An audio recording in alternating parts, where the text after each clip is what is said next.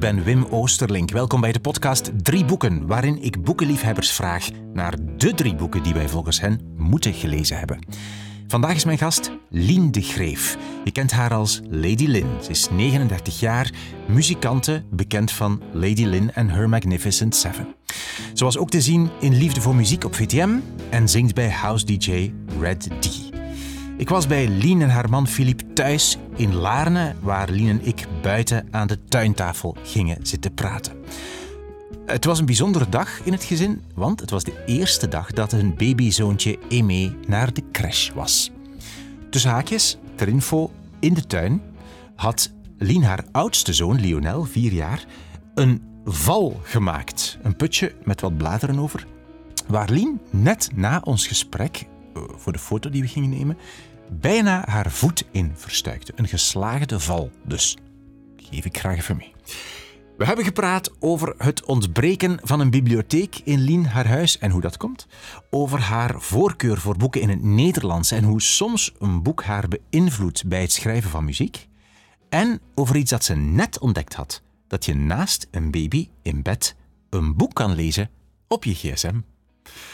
Alles over de drie boeken die Lien gekozen heeft en over de andere boeken en auteurs die we noemen in deze aflevering vind je, zoals altijd, op de website wimoosterlink.be onder het kopje podcast drie boeken. Veel luisterplezier met de drie boeken die je moet gelezen hebben, volgens Lien de Greef. Ik ben altijd achter, of achterlijk, nee, achter. um, ja, gewoon zo Kobo. Zo gewoon op je, ja, gewoon op je iPhone of op een device. Uh, hebt zo readers ook, Ja. geloof ik. Een e-reader eigenlijk. Een e-reader, voilà. E-books. E-books, Ik, ja. ik heb dat- mij dat nu gewoon even aangeschaft, omdat ik dus in paniek was dat ik die boeken niet, die ik opgegeven niet meer heb. Eén boek heb ik nog en die zit dus in de, in de verhuisdozen nog altijd, negen maand lang al. Ik weet niet wat dat is. eh, maar ja, ooit ga ik hem eruit halen, hè, maar dat is natuurlijk nu niet, nu niet echt handig. Ja? En ik dacht, ja, oké, die boeken... Ik, me- ik weet alles, dat ik die boeken... Die bleven mij bij van, ik vond die goed. Maar ik heb dus een zeer slecht geheugen, blijkbaar. Want ehm, ja, ik heb daar zo nog een keer half doorgelezen en, en zo wat overgelezen nog. En oh, ik was heel veel vergeten. Ehm, maar het, het, allee, het is dus wel de max, want ehm, ik heb s'avonds in mijn bed dus kunnen, kunnen lezen met mijn gsm gewoon. Eh, naast mijn baby. Want anders zouden die wakker maken. En nu gaat dat dus, hè. In plaats van naar. Netflix te liggen gapen.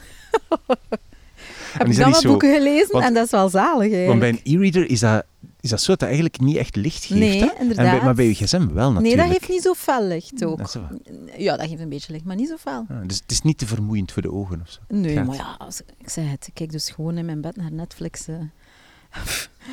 Mega slecht. dus ja, whatever. nee, ik was al blij. ehm. En heb je dan de boeken eh, gekocht of Toen- zo gedownload? Hoe, hoe, gaat dat? Ja, ik heb die nu gekocht op bol.com Ah, voor een klein bedragje. Kost dus niks, hè. Hoeveel, hoeveel was dat hier? Nee, ik zie het niet. het satijnen hart van Remco Kambert. Wat dat mij dus opviel, ja, wat dat voor mij vrij belangrijk is, misschien voor iedereen, maar het is ook smaak en stijl, denk ik, maar is dat ik, een schrij- dat ik vaak teruggrijp naar dezelfde schrijvers, omdat ik de schrijfstijl gewoon heel tof vind. En het gaat mij eigenlijk minder over het onderwerp, maar meer over eh, hoe dat ze schrijven. Dat heb ik wel echt gemerkt. Want ik, ik, ik haak gewoon direct af als ik zo'n schrijfstijl, als dat mij niet ligt, of als mij dat verveelt na drie regels, dan stop ik gewoon al. Maar ik denk dat dat normaal is, misschien wel. Mhm. Ehm, maar dus bij die Remco Kambert, ja, hij begint dat te lezen. Ja, dat gaat over een oude man, eh, een oude kunstenaar, zo verbitterd. Ja, ik vind dat eigenlijk wel... Dat is, dat is natuurlijk ook wel... ja, wel een grappig onderwerp op een manier, maar toch ook wel wat verbitterd zo. Maar die schrijft zodanig goed, Ja. dat verveelt geen sekond. Het gaat echt over de schrijfstijl voor jou. Ja. Ik vind dat wel, ja. Allee, voor mij blijkbaar. Ik, ik had dat niet zo door, dat dat toch wel heel, heel bepalend is. Ja. En hetzelfde bij Dimitri Vroost heb ik dat ook. Die, Ja. Ja. dat- ja, we gaan ze direct, ik heb daar veel boeken van en dat is gewoon, ja, we omdat gaan ik die direct graag eh, lees. stuk voor stuk is, is op, op ingaan. ja. Maar ehm, dus je leest in bed naast je baby. Is dat, is dat, is Ja, lees je, Nu heb ik dat net ontdekt, hè, dus ik heb dat nog niet veel gedaan. doe, lees je vaak, lees je graag? Vertel eens. Ik lees heel graag, eh, maar ik heb het een beetje verloren dus door... ehm, Ja, door moe te zijn, uh, door, door twee kleine kindjes te hebben, een babytje dan. En dan, ja, uh, je treedt op en, al ja, vroeger toch.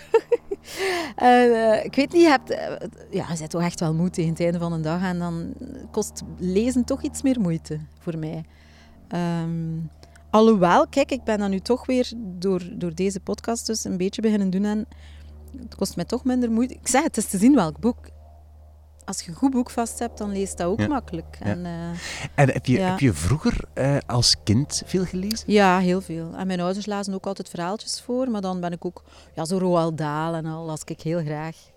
Uh, ik heb altijd veel gelezen in mijn jeugd ook. Ik ging elke woensdag ook met mijn moeder naar de bibliotheek in Gent. Mijn mama is leraar, allez, was lerares uh, esthetica ook. En Nederlands ook. En Engels. en ja, zij ging elke woensdag, naar eh, Gent in, in, aan Zuid, in die bibliotheek. En eh, ik heb daar ook heel veel uren doorgebracht als ik student was, zoals springuren. Ik had dat, want wij woonden in Serskamp, dus wij woonden niet in Gent. Maar ik ga al sinds klein was dus naar daar, naar de bibliotheek. Oh, ook in Wetteren bijvoorbeeld. Allee, wij gingen overal wel wat, maar elke woensdag dus naar Gent. En ik ben zo gehecht aan dat oud gebouw. Ik, ik vond dat zo erg.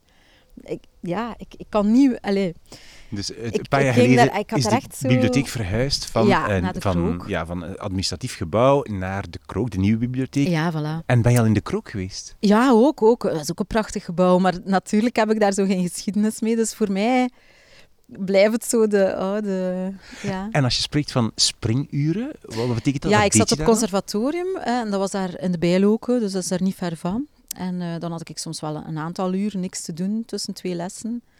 En dan ging ik daar gaan zitten. Ja, soms was dat boeken lezen, soms was dat strips lezen, soms was dat een beetje studeren. Een cursus of zo, een keer... Uh, of, of gewoon op daar in dat cafeetje boven zoiets gaan eten. Of uh, whatever. Gelijk wat. Ik ging daar gewoon rondhangen, eigenlijk. In dat gebouw. Ik vond dat daar zalig. In de kranten ook dan een keer, dan een keer meer bij de fictie, dan een keer iets opzoeken over een ander onderwerp. Dan een keer bij de muziek. Ik, ik had daar ook nog veel cd's uh, in het begin. Zo cd's gaan zoeken. Dat deden ze ja, dat deden nog vroeger. Hè, zo want ik had dan de Magnificent Seven opgericht en dan ging ik daar heel veel oude cd's halen, eigenlijk, uit, uit een bepaalde periode zo. Ja, dus dat was echt wel... Voor mij was dat een heel belangrijke plek altijd. Ik, ik, zei, oh, ik heb nog altijd spijt dat dat weg is, maar dat is natuurlijk verhuisd, maar dat gebouw heeft toch ook wel echt veel uh, gedaan voor mij. Ja, maf. Ja? Ja. Mooi. En ook natuurlijk die tijd. Alleen nu heb ik dus iets minder tijd, maar ik ga wel, wij gaan met ons zoontje wel hier in Laarne naar, naar de bibliotheek. Ook vaak. En dat is superleuk. Ik vind dat zo gezellig. En ik zou zelfs graag in een bibliotheek werken, denk ik. Um, ik zou dat eigenlijk heel graag doen. En weet je nog zo welke, toen je als kind met je moeder naar de bibliotheek ging, welke boeken je toen ontleende? Oh, ja, dat was van alles. Ik, oh, mijn geheugen is zo slecht. Ja, Mark de Bel was daar ook wel bij. Um, maar ook zo, ja, daarom niet altijd de bekendste schrijvers of zo. Ze, maar ja, um, allee, wie is een andere bekende schrijver voor, kinderen, uh, voor jongeren zo? Um, allee, zeg het. Uh, Roald Dahl. Moejaard. Moejaard. ja. ja, voilà. Ja. Uh, ja. zeker. Ik las echt veel. Ik dacht, heel veel. En we hadden ook veel boeken thuis, ja. Um, ja, en dan als ik puber was, ben ik dan zo ik las dan ook zowel Hugo Claus en dan Herman Brusselmans zo ontdekt. En dan, van hem heb ik ook superveel boeken gelezen. Zeg, zullen we eens kijken naar, uh, concreet naar echt de drie boeken die je ja, gekozen hebt? Hè? Ja, ja. Wat is het boek waar je als eerste wil over vertellen? Um, nee, maar dat van Remco Kampert. Remco Kampert? Ja. Oké, goed. Het satijnen hart. Ja. Ik heb er ook verschillende gelezen van hem, maar dat is eentje dat mij altijd bijgebleven is. Um, ja, ik vind het zo een leuk boek omdat het zo'n beetje cynisch is, een beetje verbutterd. Ja, zo'n oude kunstenaar en heeft geen zin in niks meer. Hij laat zichzelf zo echt een beetje gaan. En uh, hij heeft een goede vriend. En die probeert dan... dat is het omgekeerde van hem. Die probeert dan zo... Ook een kunstenaar. Maar hij, hij gedraagt zich nog jong. En hij kleedt zich nog jong. En hij probeert hem altijd zo wat mee te trekken. Maar dat lukt echt totaal niet. En dan heeft hij ook zijn schoonzus die zo wat voor hem zorgt. Uh, die hem ook altijd probeert buiten te krijgen, maar het lukte eigenlijk meestal niet. Um, maar op een gegeven moment hoort hij dat zijn uh, vroegere grote liefde um, gestorven is. Zijn vrouw die bij hem weggegaan is, ja, die is dus gestorven. En hij hoort dat hij is daar eigenlijk even niet goed van. En hij, begint zo toch na te denken en toch een beetje te veranderen. Zo. En ja, je ziet doorheen het boek, hij haalt allemaal herinneringen op. Het is allemaal in het hoofd van hem dat hem afspeelt. En er gebeurt eigenlijk bijna niks, maar het is gewoon ja, eh, de herinnering die hij dan ophaalt. En het gaat over de liefde van ja, heb ik eigenlijk de kunst altijd laten voorgaan op, op haar, hè, op de liefde, op, op, Sissy heet ze. Heb ik dat op haar laten voorgaan? Of, uh, of was dat eigenlijk wel echt liefde of niet? Want allee, het was eigenlijk nogal een playboy ook vroeger. Maar um, ja, daar komt niet echt een antwoord op. Maar uiteindelijk uh, gaat hij wel uh, terugschilderen op het einde van het boek. Naar zijn oud schilderatelier. Um, dus hij gaat toch terug naar de dus kunst? Dus toch gaat hij terug naar de kunst. En uh, is dan toch ook ene dag een keer naar zee geweest, zo met zijn schoonzus en naar buiten geweest. Ja, er, er, er, is hoop of zo op het einde van het boek.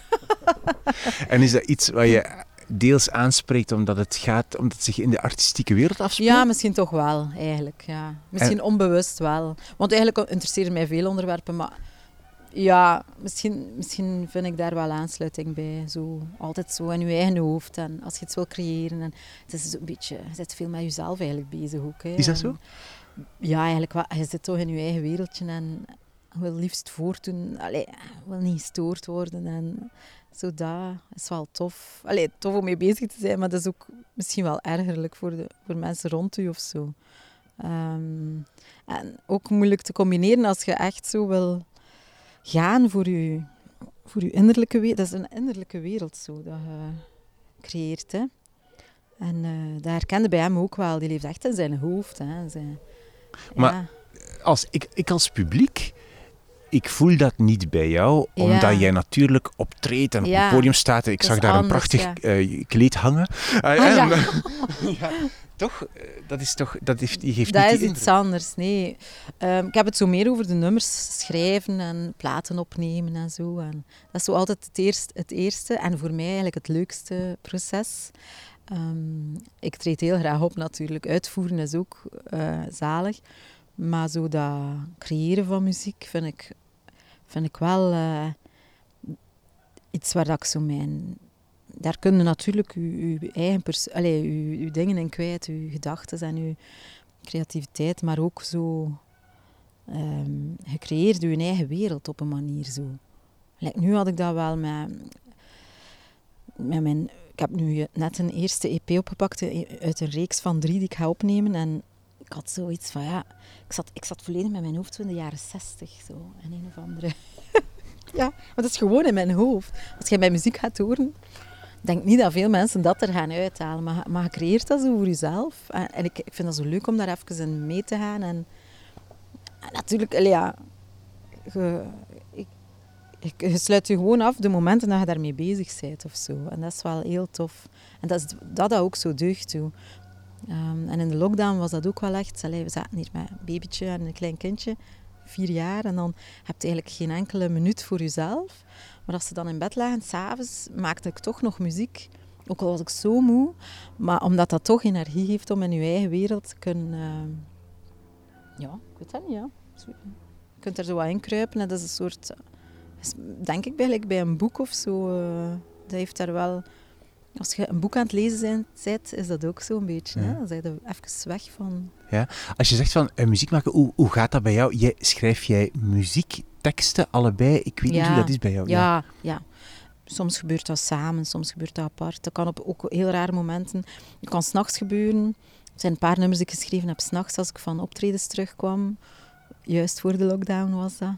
En dan een aantal die ik uh, overdag op een uur, ja, als ik even vrij had. Uh, dat kan heel erg variëren van op welke manier en hoe. Maar, um, en de arrangementen soms ook, schrijf ik ook soms wel. Niet allemaal. Maar um, gelukkig had ik... Het is ook wel leuk dat Filip er is, want hij speelt uh, bas bij mij. Ja, man, hè? Ja. En dus hij, hem kon ik ook wel vaak inroepen nu, zo van... Speelt daar keer iets op? En, dan, en nu, nu, nu was het systeem om dat dan door te sturen naar de drummer. En dan, allee, we, we sturen het zo'n beetje door naar elkaar. Zo. Maar ik maak de basissong en dan zo verder samen het arrangement. Zo, en dan vrij de trombonist schreef dan blazersarrangementen erop. Dus dat was wel leuk om dat zo stap voor stap uh, te doen. Dat was een andere manier een keer. Als je dan ook met teksten bezig bent voor je nummers, voel je soms dat dat met uit boeken komt of, of, of totaal niet? Of als je aan het lezen bent, denk je soms, oh, dit wil ik gebruiken. Ja, ja ik heb dat wel eens gehad met een boek, um, De Meeuw, van... Uh, ik heb dat hier ook juist... Ik heb nog getwijfeld om dat boek ook te nemen, want uh, De Meeuw van Sandor Marai. Marai, ja. En um, bij dat boek heb ik dat heel fel gehad, dat ik daar dan... Uh, natuurlijk is dat nooit letterlijk. Dat is meer een soort vage sfeer die mij dan inspireert of zo. bij films heb ik dat ook. En hoe was dat bij dat boek bij de Meeuw dan? Ja, daar, daar, dat is niet letterlijk zinnen of zo daaruit, maar dat is eerder zo... Um, een onder, dat was het onderwerp zo van de oorlog en zo een beetje... Ja, dat was een redelijk filosofisch boek is dat. En um, daar komen zo... Hij stelt zichzelf allemaal vragen. En dat deed mij dan ook nadenken. En, uh, en kan je nog zeggen tot wat dat geleid heeft in je muziek? Um, tot een tekst eerder toch wel. Ja, eerder de tekst. Ja, welke tekst? Uh, dat nummer is eigenlijk nog niet uit. Ja, ik heb er eigenlijk nog niet, nog niet afgewerkt, dat nummer. Nee. Ja. Ja. Nee. Goh, meestal haal ik mijn tekst uit mij, mijzelf. Allee, niet, niet per se letterlijk uit een boek, maar natuurlijk kan, kan een boek mij enorm inspireren. Ik, sowieso is dat nooit ook... Um, allez, films, boeken, series, dat kan mij allemaal... Dat inspireert mij sowieso, maar ik kan dat niet zeggen van dat heeft nu letterlijk tot dat geleid. Dat is niet altijd zo. Je zei daar straks dat um, je vooral aangesproken wordt door een, een goede stijl, door de stijl van de schrijver. Ja. Kan je zo... Goh, dat is een moeilijke vraag, maar kan je bij Remco Kampert uitleggen wat dat dan is? Ja. Kan je dat omschrijven? Um, misschien een beetje zo die hard, een beetje hard misschien toch wel. Of eerlijk, nogal. Ja, ik weet dat niet. Ik, ik, kan, ik kan dat moeilijk vergelijken. Zo van, uh... en, en geestig ook vooral bij Remco Kambert. Het is altijd wel een beetje leuk. Leuk ook, zo geestig, um, ondeugend zo wat. Uh, het gaat vooruit ook. Niet te veel omschrijvingen beschrijvingen die zo te lang duren, oh, dat vind ik echt saai. Tenzij dat dat echt mooi gedaan is. Nee, ik mag dat niet zeggen, want dat is niet waar. Een goede schrijver kan dat wel. Op een manier dat je dat, dat, dat niet saai is. Maar um, ja, okay. ja zo, de conversaties zijn heel goed ook, vind ik bij hem. Die conversaties zijn gewoon vrij grappig allemaal. Ook al is het erg, toch is het grappig, ja. ja. Dat is eigenlijk bij Dimitri Verhulst ook wel, vind ik. En bij Herman Brusselmans ook. Um, ja, ja, die geestigheid, spitsvondigheid zo. Ja. ja. Oké, goed. Um, Gaan we eens kijken wat jouw tweede boek is. Dus het eerste was Remco Kampert, Het Satijn, het Hart. ja. Wat is jouw tweede boek? Het tweede boek is uh, Tirza van Arnon Grunberg. Ja, dat is echt een beklijvend boek. Ik vond dat zo verrassend ook. Um, vreselijk einde. Maar ja, je verwacht het toch wel niet of zo. Allee, of ik misschien niet. ik ben er ook misschien niet zo goed in. Maar ik, vind, vond het... Um, het heeft mij echt geraakt. Uh, het bleef echt hangen. Ja. Weet je nog wanneer je het gelezen hebt? Een aantal jaar geleden, ja. Uh, twee jaar geleden, denk ik. Ik weet nog waar dat ik zat. Ik in mijn oud huis, zo nog. Uh, hier wat verder is dat. boven heb ik dat gelezen in mijn kamer, ja. Ik weet nog, als ik het dan uit had, dat ik zoiets had van... Oh, wow.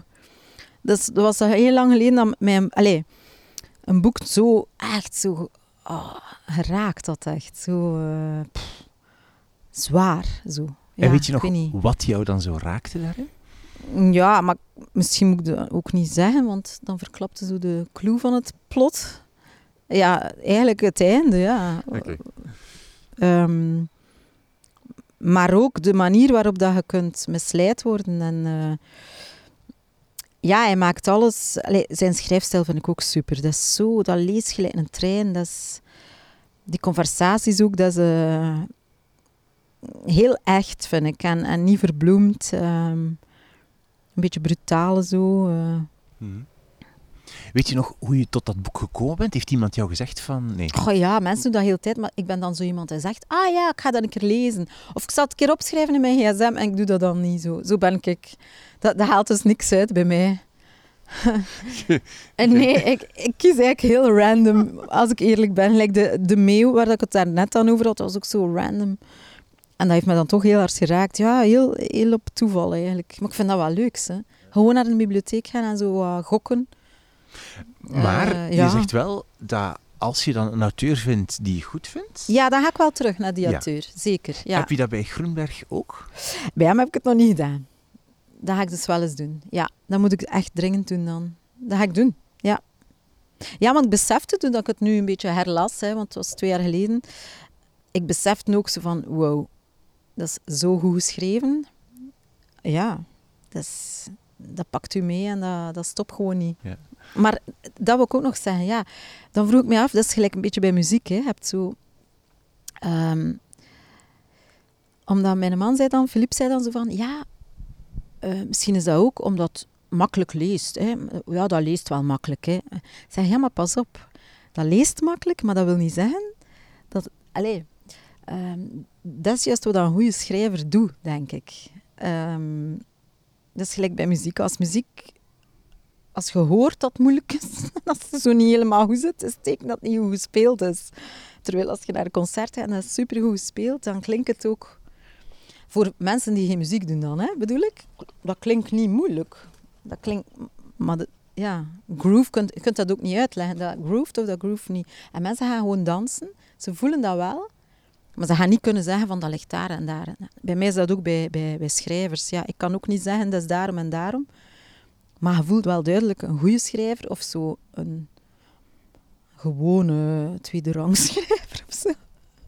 Ja, het kan ook met smaak te zien hebben. Hè. Maar, maar ik lees, wat ik ook wel vaak heb, is dat ik graag ehm, Nederlandstalige auteurs lees. Omdat ik vind, Ik merk het. in ja. de eigen taal, dat is misschien tegen mijn eigen winkel. Ja, ik schrijf wel in het Engels zo, hè, liedjes. Maar daar hangt die muziek dan ook nog aan vast. Dat is nog iets extra. Hè. Maar ik, vind, ik merk wel van mezelf dat ik dat gelijk altijd wel leuker vind om te lezen of zo.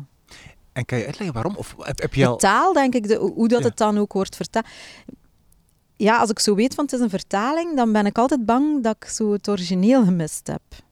Ja, uitdrukkingen, eh, dat geeft toch een andere soort humor ook bijvoorbeeld. Of, eh, ik weet niet of dat je dat dan eigenlijk kunt vertalen echt. Maar ja, goede vertalers kunnen dat natuurlijk wel.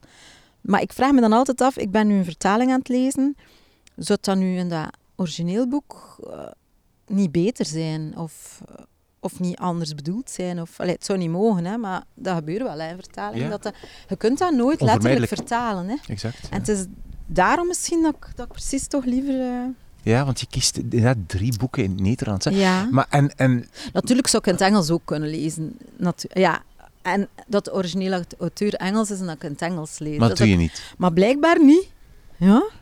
Stel je nu Allee, tot je eigen verbazing ik, ik vast. lees zo wel veel van die informatieve boeken. Zo gelijk, wat ik nu aan het lezen ben, is ook zo... ehm, Allee, als het zo boeken zijn dat ik weet van... Ja, dat ga ik wel kunnen in het Engels. Allee, mijn Engels is wel goed, maar... En wat dan? Wat ben je aan het lezen? nu ben ik gewoon een boek aan het lezen. dat is totaal iets anders. Dat is Esther Perel. Ik weet niet of je die kent, maar dat is eigenlijk een Belgische. Dat is een, een eh, therapeut eigenlijk. En zij, ehm, zij heeft het altijd over erotische intelligentie. En dat gaat eigenlijk over... Dat gaat eigenlijk... Ja, ook over seks en zo, maar dat, dat eigenlijk is het belangrijkste zo, eh, haar ding van... eh, wat is dat? Erotiek, dat is in feite het verschil tussen mensen die willen overleven of mensen die weer hun leven echt oppakken. Zij is dochter van Holocaust-overlevers, dus mensen die eh, ehm, de Holocaust overleefd hebben. En zij zei van mijn ouders, die, die, die hebben echt hun leven weer zin gegeven en die genoten van dingen in het leven. En dan noemt zij dan, ja, erotisch. Het gaat dan over koppels die ehm, bij haar komen en zeggen van ja, eh, allee, het is, een heel, ik kan dat niet zo goed uitleggen als haar, maar zij, zij spreekt in het Engels, maar ze is niet Engelstalig. Ze is eigenlijk ze van, van alle talen, ze, ze spreekt zo met een Frans accent. Maar ik luister veel liever naar haar in dat accent dan... Ik heb nu het boek gekregen van vriendinnen, zo, maar in het Nederlands vertaald. Maar ik had het eigenlijk liever in het Engels. Allee, omdat zij... Ik merk, omdat ik al zoveel naar... Ik heb al zoveel naar haar video's en al ook gekeken. Ik herken het, wat dat zij eigenlijk in het Engels zegt. En ze hebben dat dan zo vertaald in het Nederlands. En Maar het is, zo niet zo goed. Nee? Ja. Het, het raakt, het komt minder binnen. Dus, dus soms is dat, dat is toch wel echt van belang. Hè. Maar bij, allee, ja, het is zo, ik vind het wel gewoon leuk om het originele te lezen, misschien gewoon, ja. Ja, zelfs bij een dergelijk boek, want dat is dan een boek waarin Ja, de taal zo niet zo essentieel is als bij een roman. Voilà, dat Ja. vind ik wel. Ja, dat is minder poëtisch en zo. Hè. Dus dat is, eh, Ja, ja. Maar het is gelijk dat je dan een nummer van eh pakt Feist. Dat is iemand die heel poëtisch is in haar liedjes. Moest je dat nu door iemand laten zingen in het Nederlands en dan vertellen, allee, dat zou niet hetzelfde zijn. Ik- vind dat toch, of moesten mijn nummers nu, die ik nu in ik heb dat in het Engels geschreven, maar ik kan dat niet in het Nederlands zomaar vertalen. Dat dat ook nog klinkt met die muziek, dat gaat niet. Allee, En, dat, en trekt op niet veel. En in het Nederlands schrijven? Ja, ik heb dat al geprobeerd, allee, maar nog niet veel geprobeerd. Ja? En? Omdat ik dat toch niet link met mijn muziektaal. Dat is vreemd af. En, en waarom niet? Of, hoe, ja, hoe was ik, het dan? ik, mijn natuurlijke muziektaal zo, hè, dat is gewoon Engels. Ja. Dat is omdat wa- ik, allee, wat ge- was dan... waarschijnlijk is dat omdat ik jazz en, en rock en al altijd gezongen heb. En dat zijn genres, of house, allemaal meer zo black. eh, ja, ik kom gewoon van Amerika. Komt eigenlijk gewoon van Amerika. Maar, hè, en als je dan in het Nederlands iets schrijft, wat is dat dan? Is het dan niet goed? Of is het dan, Ik vind of het niet goed. Ik vind het niet goed, maar ik denk dat ik daar moet in eh, oefenen dan. Maar het voelt voor mij ook niet zo leuk om te zingen bij mijn stem. Ik vind dat ik ook niet zo goed klink. Eh, eh, Maar dat zullen sommige mensen misschien zeggen van, ja, dat is niet waar. Maar dat was wel interessant bij Liefde voor Muziek bijvoorbeeld. Dan, dan deed ik zo wel... Allee, sommige liedjes wel in het Nederlands. En dan zeiden ze, hé, ja, dat klinkt goed. Maar ja, bij, bij mij heeft dat toch een raar... eh nochtans gelijk dan Raymond of... ehm, ik vind dat fantastisch, hè. Dus ik zou dat ook willen kunnen, maar hoe dat bij mij gegroeid is, het natuurlijkste is voor mij dat Engels. Dat is heel maf. Ja. En dan in, dit is dan, ja, Ja. toch veel Nederlands, ja. Tirza van eh, Arnon Grunberg was dus jouw tweede boek. Ja. Wat is jouw derde boek? De Laatkomer van Dimitri Verhulst. Vertel, waarover gaat het? Het boek gaat over ehm, een heel grappig onderwerp. Ik vond dat ook heel origineel. Daarom ik dat boek ook... eh, dat boek sprak me direct aan, omdat ik dacht, oké, dat is wel een grappige insteek. Dat is een, een oudere man en die is zijn vrouw zo beu ehm, dat hij dus doet of dat hij dement is.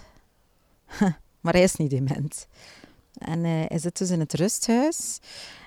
En die eerste zin, al ja, in het begin zegt hij ook zo van, ja oké, nu moet ik wel, ik, ik moet mij gewoon elke nacht onderplassen, want anders geloven ze ook niet dat ik dement ben. Dus hij moet zo van die dingen doen om het vol te houden, die eigenlijk voor zichzelf ook wel heel vervelend begint te worden aan de tijd. en, hij begint hem ook af te vragen van, oh nee, waar ben ik hier aan begonnen? Maar hij, hij, denkt dan ook zo van, ja, wat zou ik doen? Moest ik nu, nu? Allee, zo heel absurd. Ehm, en op een gegeven moment, ja, dus zijn zoon, eh, allee, hij, hij faked tegen iedereen. Eh, en eh, ja, dat alleen al vind ik vrij grappig. Ik heb, ik heb de tijd moeten lachen met dat boek. Het is natuurlijk ook heel triest dat je dat moet doen. Om, ja, dat is ook heel triest. Maar ehm, dan ziet hij daar eh, zijn oude jeugdliefde terug in het rusthuis. Maar zij, zij is echt dement. Ehm, het is ook een beetje, allee, het is ook to- toch een beetje triest, het boek. Het is, het is wel, maar ook heel mooi tegelijk. Het is ook gevoelig hoor. Het is niet alleen, eh, ja. En ik vind de schrijfstijl ook, ja, dat leest je in een trein. Dat is ook een dun boek, maar dat, ik heb dat in Ibiza gelezen, ik weet het nog. Ik heb dat in één ruk uitgelezen, zo, eh, in de zon. Op het strand. Ja, ik moest daar optreden met Red D, eh, mijn DJ. En eh, in dat hotel, dat was zo'n overdadig... We kregen daar een hotel in Ushuaia, dat is zo... Maar echt overdreven en constant beats daar overdag ook. Maar ondertussen heb ik toch dat boek gelezen bij het zwembad. Ja, en ik vond dat zo wijs. Ook dat contrast, ik lag daar zo in die beats aan mij, al die perfecte lijven zo... Allee, ja, daar lopen echt zo in, bepaalde delen van Ibiza zo...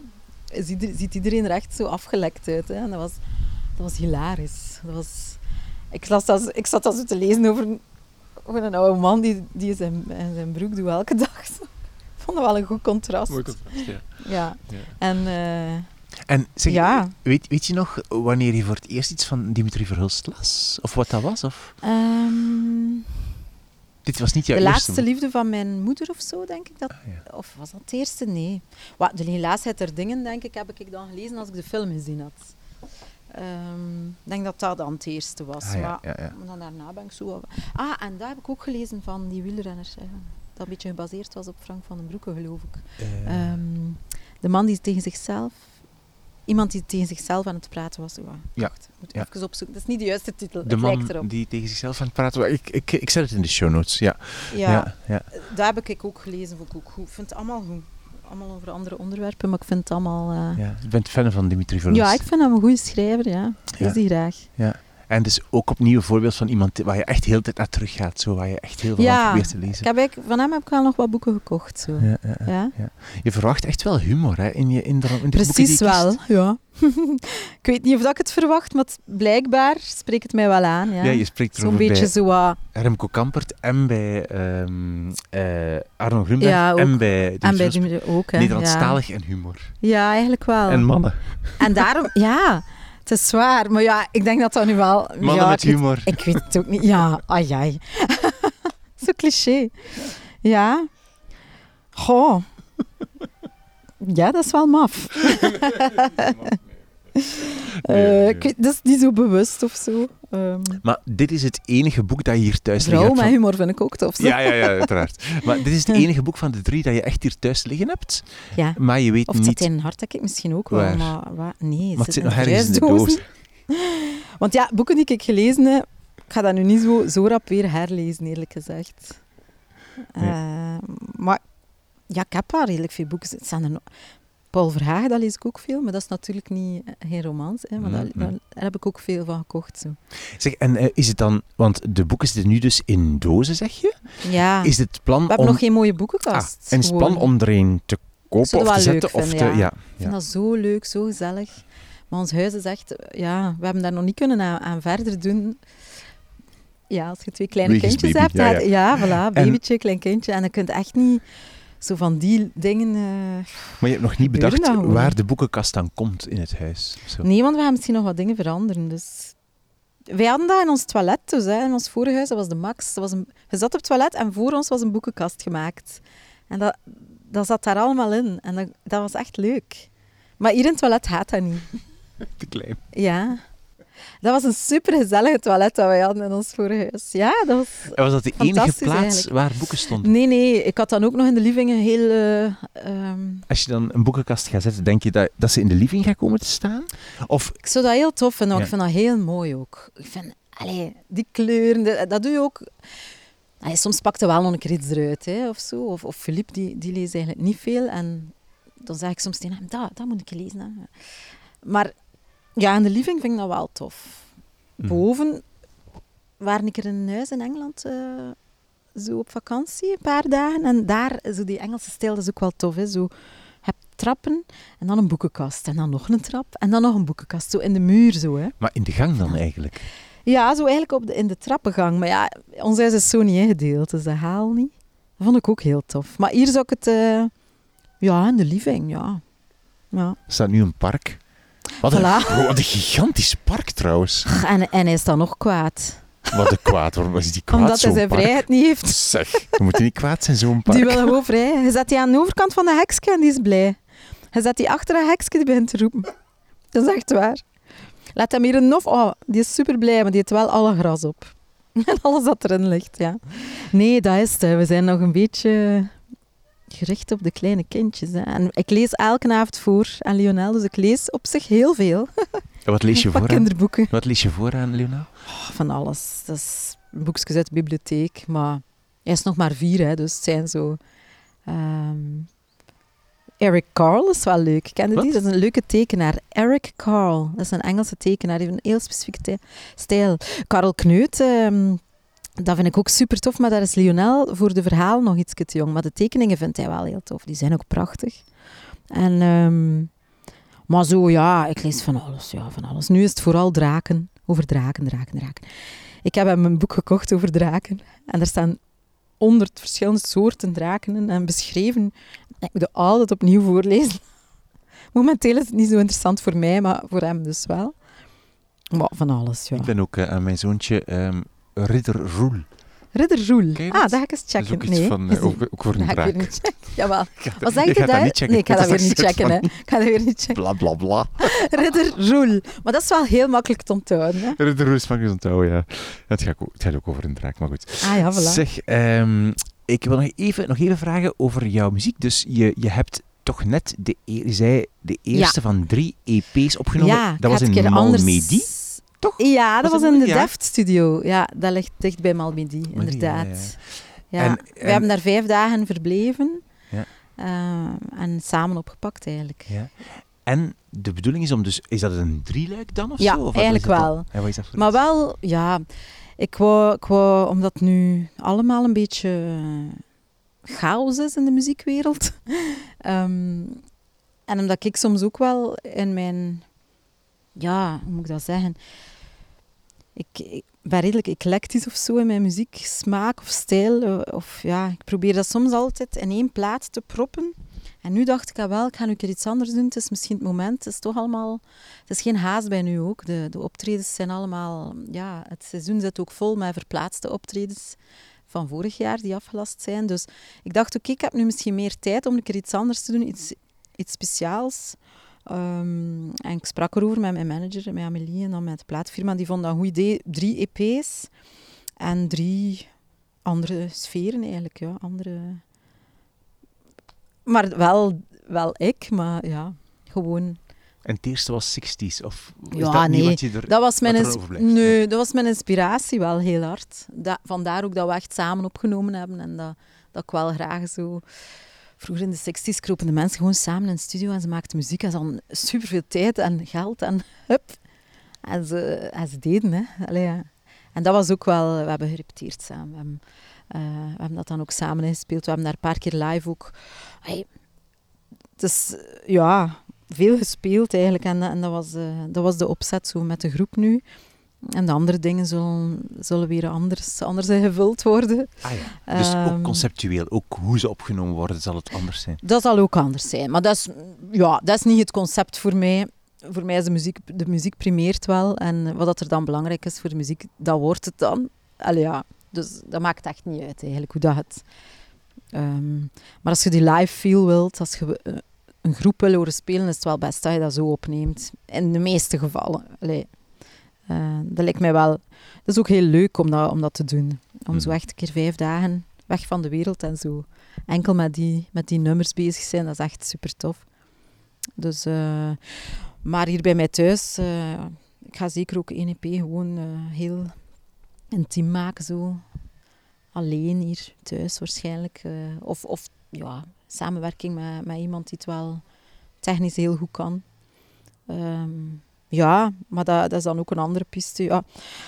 Het ligt nog niet allemaal helemaal vast. Ik heb, ik heb wel al eh, van alle materiaal, maar ja. Oké, fijn. Eh, wil jij jouw drie boeken nog eens herhalen? Ja. In volgorde? Dus het eerste. Mijn eerste keuze is Het satijnen hart van Remco Kampert. En twee. Tirza van Arnon Grunberg. En drie. De laatkomer van Dimitri Verhulst. Lien, dankjewel voor jouw boekenkeuze. Hartelijk dank. Graag gedaan, Wim. Veel succes. Merci.